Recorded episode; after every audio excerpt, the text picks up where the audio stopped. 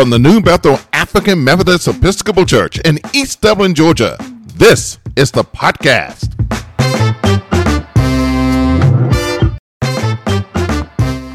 The Reverend Dr. Gregory V. Eason Sr. is the senior pastor of Flipper Temple African Methodist Episcopal Church in Atlanta.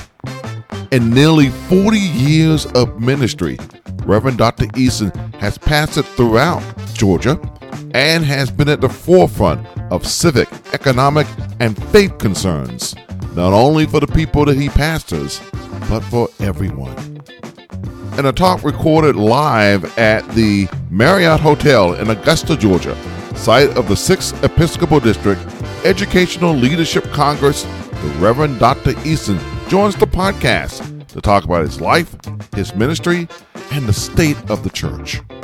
Special thanks to Cheryl Bland for her help in making this podcast happen. Hi, everybody, and welcome to the podcast. And it is my honor and pleasure to have this man in front of our microphones, uh, the, the Reverend Dr. Gregory Eason. I am so pleased to have you here. Welcome to our podcast. Thanks for having me, and the pleasure simply is all mine. I'm right. honored to be here. well, thank you, sir. So, uh, we are at the uh, Sixth Episcopal District uh, Educational Leadership Conference here in Augusta, Georgia. Uh, many pastors are here, and, and, and, it's my privilege that at this roaming table here, pastors are coming in and out, and and and, and we're talking to them. So, uh, so Reverend let's let's kind of start from the beginning. Uh, yes, sir. This is kind of the origin question that I always ask. Where are you from? Well, I grew up in a little small community called Metter, Georgia. Um, I graduated from a Class A high school, which was the lowest classification in sports. Uh, there were maybe about 6,000 people in the whole county when I graduated from Metter High School in 1978. Well, I was born in the, in the hospital in Metter on December 24, 1960, and at that time the hospital was segregated, hmm. and uh, African American children were born in the basement area of the hospital. But uh, I learned a lot of wonderful lessons uh, growing up in Metter. My grandparents were sharecroppers who purchased their own farm. My parents were educators. My father was also a pastor, and we grew up on a farm.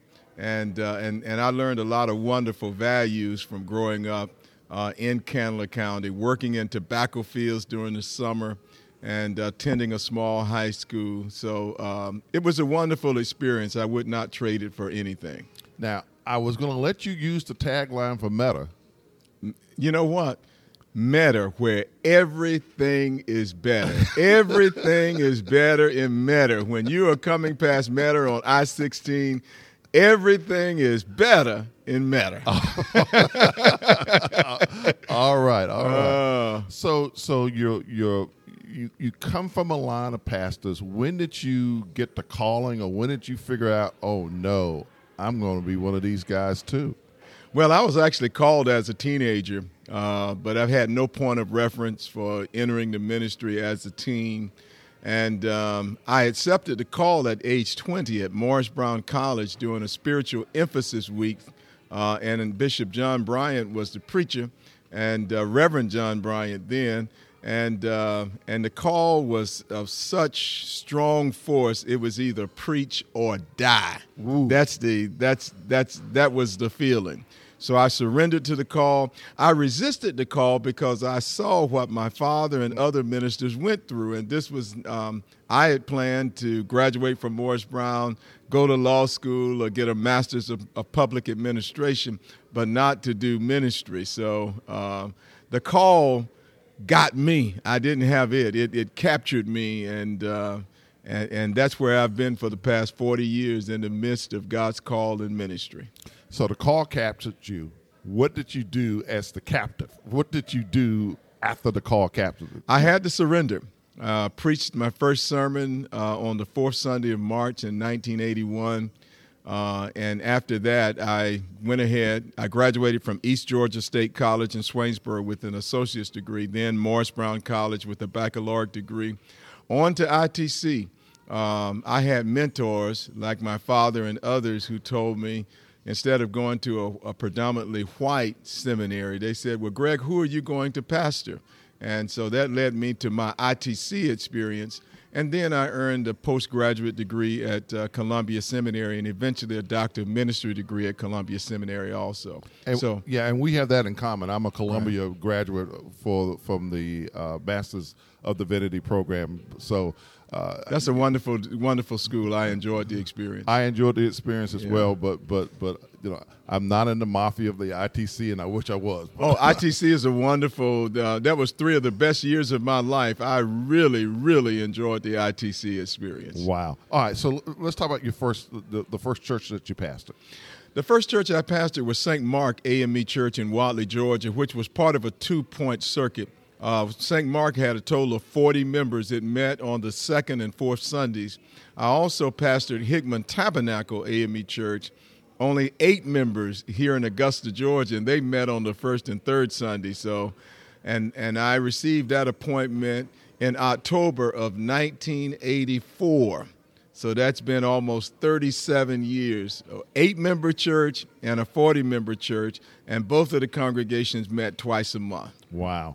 And and you were traveling from Atlanta, where I was in seminary. Mm-hmm. Uh, I was a middler in seminary when I was assigned to St. Mark Wadley and Hickman Tabernacle, Augusta, and I traveled two hours and forty-five minutes one way to St. Mark Wadley. two hours and 15 minutes one way to Hickman Tabernacle in Augusta.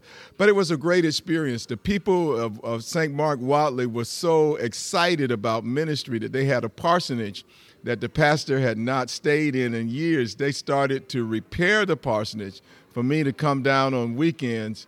And uh, before I could move in, I was actually moved uh, to St. James AME Church in Thompson, Georgia. Wow.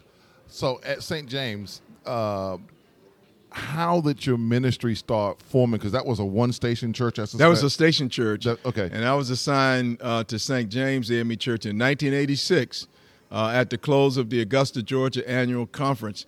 Uh, St. James was an exciting congregation because, um, um, uh, you know, the people loved to worship. Uh, I succeeded C.O. Adams, who was a great preacher and a great singer.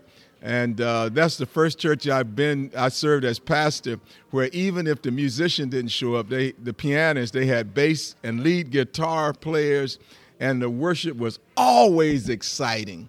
And um, uh, my preaching went to another level there because they, uh, when I was preaching, uh, stewards like Carrie Moore would say, Let's see, preacher. they would talk back, and, uh, and they would, uh, of course, they expected a good message, but, but they loved to celebrate the gospel of Jesus Christ. I had a wonderful experience at St. James in Thompson, Georgia. Today's devotional passion of Jesus.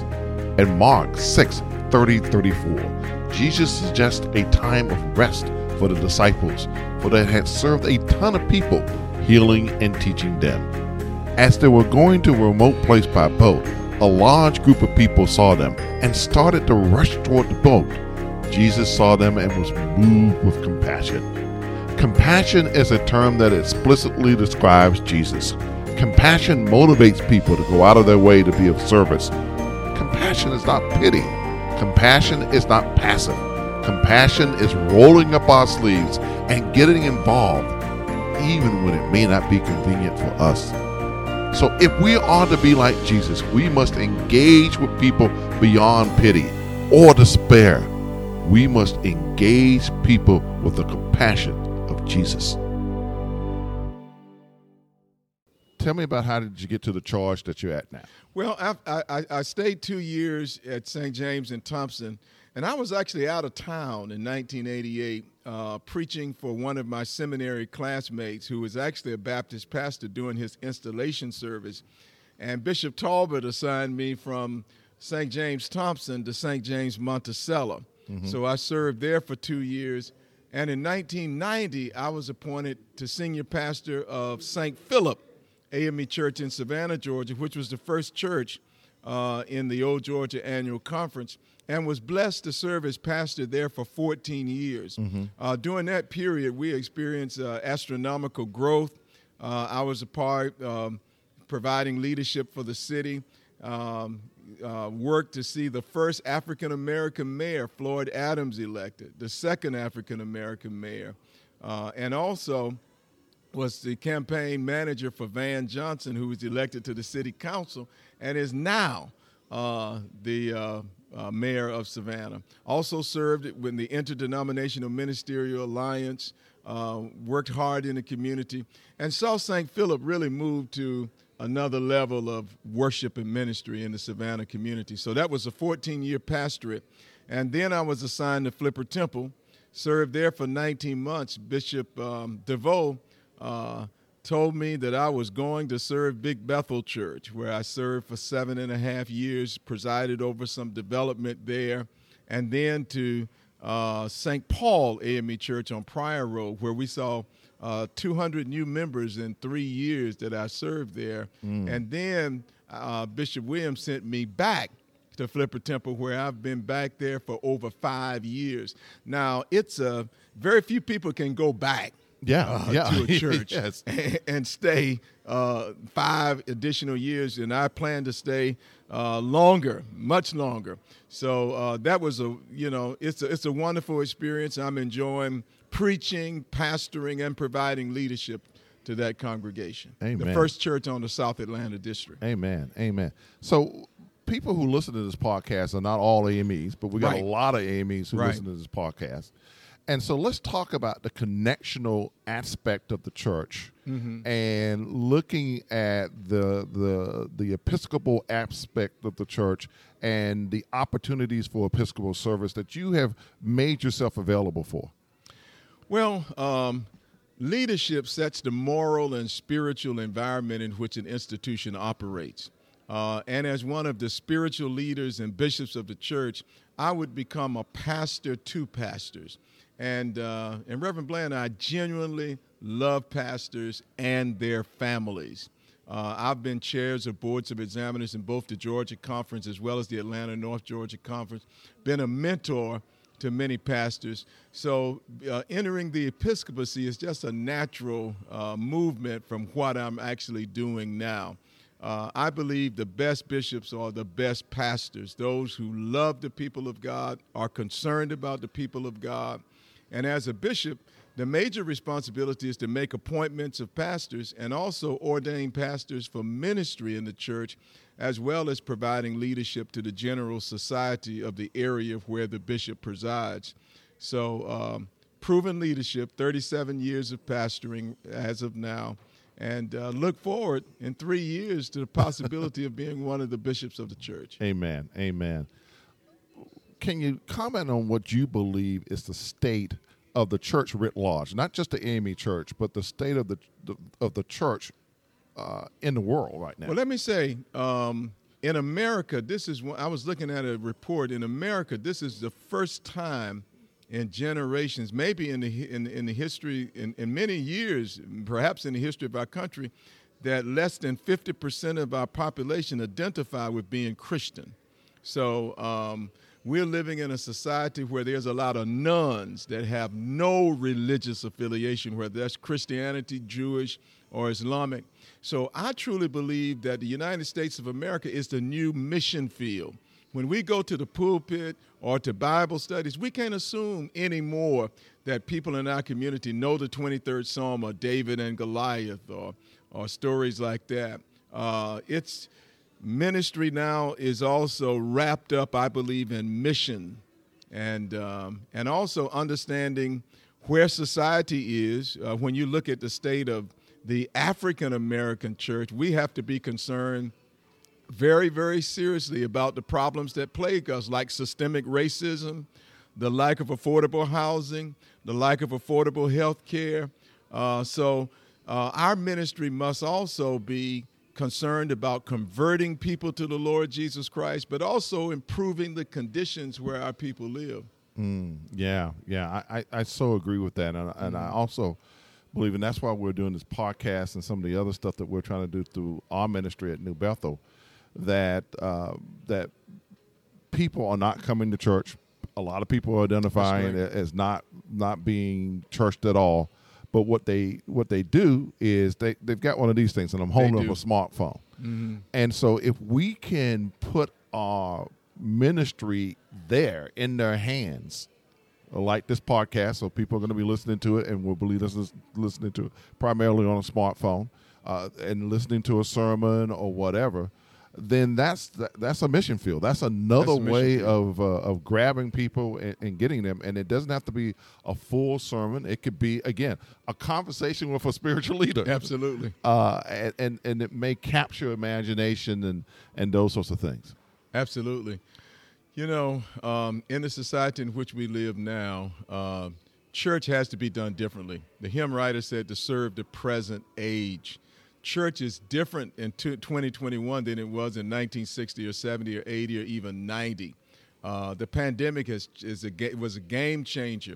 We may see more people on Facebook and on YouTube and on our website than we have actually in our pews. Uh, over these past months, we've had people to join in all over the country from Canada and sometimes uh, uh over in Africa. So we don't know who we are speaking to when we mount the pulpit in 2021 and beyond, because it is absolutely necessary that we not only have an in person worship experience, but we must have a virtual worship experience also. Uh, if we don't, we will not be relevant.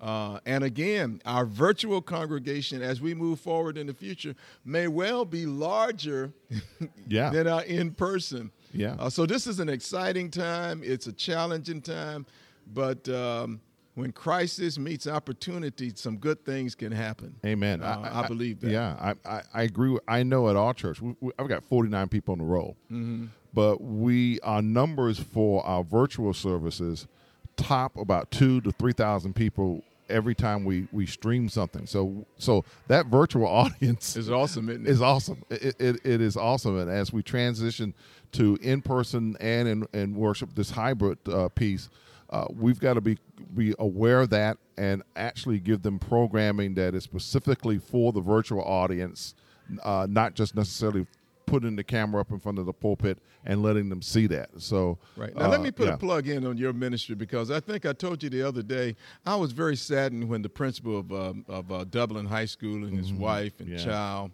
were, were killed in a tragic accident, and I read a portion of what you stated after that, and I thought it was a powerful, very thoughtful message. It was it was obvious that you were you're a trained pastor, and it showed but also a spiritually sensitive pastor. So, um, uh, you know, I thought that that was simply powerful and was a word that reached reached far beyond mm. your congregation. Thank you. Uh, so, I, I, and and that's the kind of ministry we have to do as we move forward. Yeah, praise God. And yeah, yeah it's it's a tender time for yeah. our, our, folks in Dublin to just imagine when you and I are in high school if you lost your principal. Oh, that would be tragic.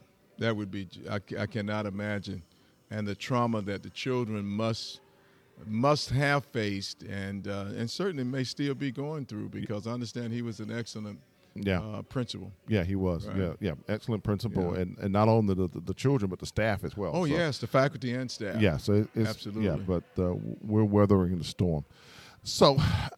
As we close out this time d- together, um, mm-hmm. I, I want to also put a plug in for your wife. She sure. is. Uh, l- let's talk about her for a little bit because she's going to be listening to this, and and, and she is gosh, she is wonderful. You know, Linda Eason, uh, Linda Tyson Eason is truly a blessing. Uh, we were married in on August the 9th, 1986. That will be 35 years. Uh, she's a wonderful Christian woman, uh, powerful uh, prayer warrior, an outstanding singer. I mean, uh, she can really, really sing. And be on the lookout. Uh, she's planning to uh, write and publish uh, a CD shortly. So we are looking wow. forward to her doing great things. And she's been a wonderful wife and mother uh, and Christian lady. Um, so she, you know, I'm just blessed to have her as a part of my life. Uh, number one and a part of our family and ministry. She's she's outstanding. I can't say enough. God, Amen. Gift from God. Well, you know, maybe you can be a booking agent for me because I'd love to have her when the CD drops on the podcast. We can play excerpts from the CD, and would love to be a, a part of uh, of having that testimony be heard by so many people. Well, we must make that happen. I, you know, So let's put that uh, in our to-do list. Okay. Uh, I think that would be a blessing. Well, you have accomplished one of my to-do lists, and this opportunity to just to spend some time with you, and I and I really truly appreciate it. You are uh, an inspiration to me uh, in so many ways in terms of how you have conducted yourself in your ministry. Uh, a blueprint, uh, I could I can say for for me, and and and how one can make an impact with the gifts of God that they're given from the basement of the hospital in Metter to almost the episcopal, the, the, the, bishopship of the AME Church, uh, the Reverend Gregory Eason, Dr. Gregory Eason. We are just so happy that you joined us here in the podcast today, and thank you so much. And let me just say, I'm truly honored to be a part of the podcast, and I just thank God for your ministry, and, and I just look forward to continued blessings for you, and uh, certainly keep us in prayer as we move forward in the future. Again, thank you for having me. I really appreciate it.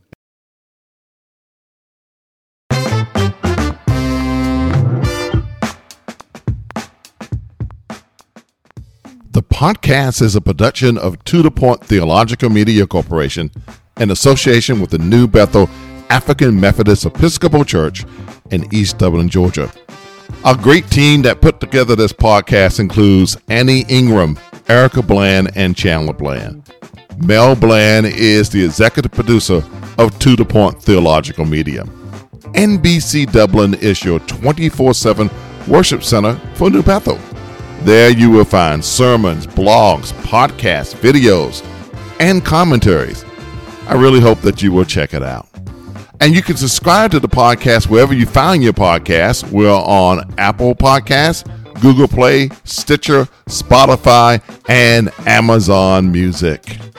I'm Marvin Bland, and you've been listening to the podcast. And until the next time we upload, blessings, peace, and love.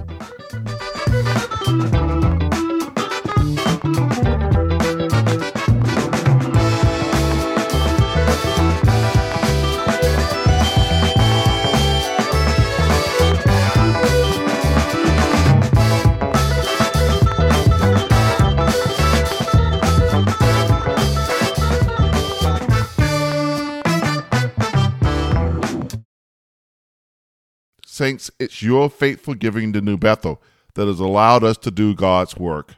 You can give to New Bethel by texting NBC 150 to 888 364 4483. You can also give online at www.nbcdublin.com or you can mail your contribution to Post Office Box 1690, Dublin, Georgia 31040. Blessings and thank you.